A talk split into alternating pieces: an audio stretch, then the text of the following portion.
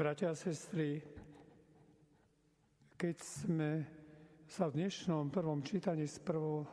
Jánovho listu započúvali do tých krásnych slov, citujem, milovaní, milujme sa navzájom, lebo láska je z Boha. Každý, kto miluje, narodil sa z Boha a pozná Boha.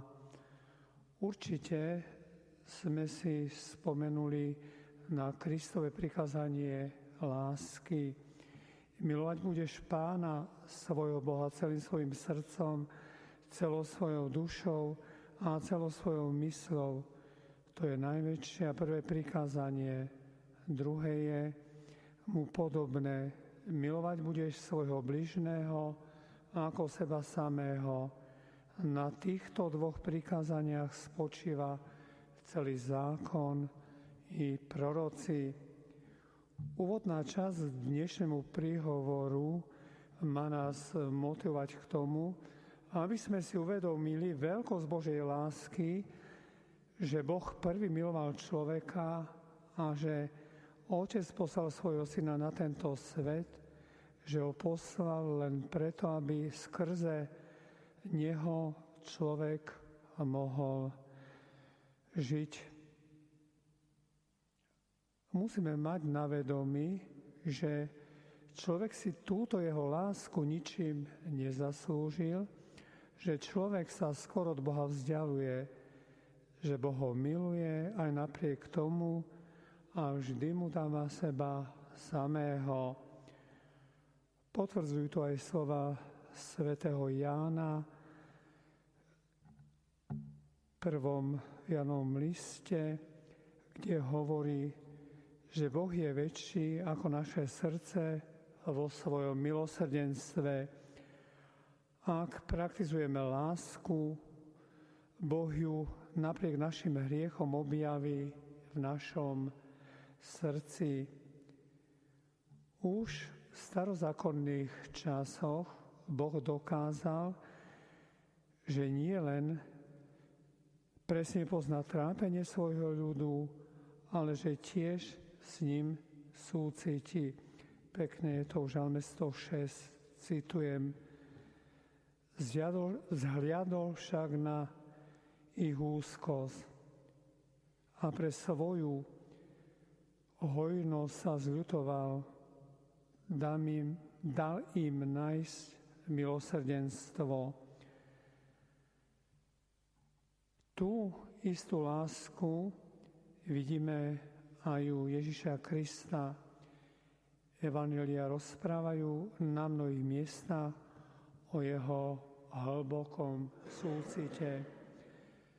Bratia a sestry, vieme, že Ježiš pred svojim verejným pôsobením na púšti odmietol pokušiteľský diablov návrh urobiť chleby z kameňov, s odôvodnením, že človek nebude žiť samým chlebom. Dôležitosť chleba treba vedieť, že neznevažil. Nezrušil slovo o údele človeka po páde, že po tú tváre bude jesť svoj chlieb. Teraz v dnešnom evanjeliu ľudu, ktorý ho nasleduje, nedá zahynúť ani na pustom mieste, ale chlieb a ryby, ktoré mu učeníci darovali, rozmnožiť tak, že sa všetci nasytili. Ale je dôležité, predtým ešte učeníkom pripomenie, že starosť o chlieb pre núdznych má byť ich starosťou. Oni tak, ako aj my ľudia dnešnej doby vedia, že je to nad ich síly, ale keď to, čo majú, odovzdajú jemu, on to požehná a ujde sa všetkým. vieme, že Boh zosiela dostatok chleba pre všetkých, ale tu je ľudská túžba po mamone. Niektorým sa z toho chleba nedostáva, a to len preto, že chlieb nie je spravodlivo rozdelený. Dobrá nie sú časne spravodlivo rozdelené.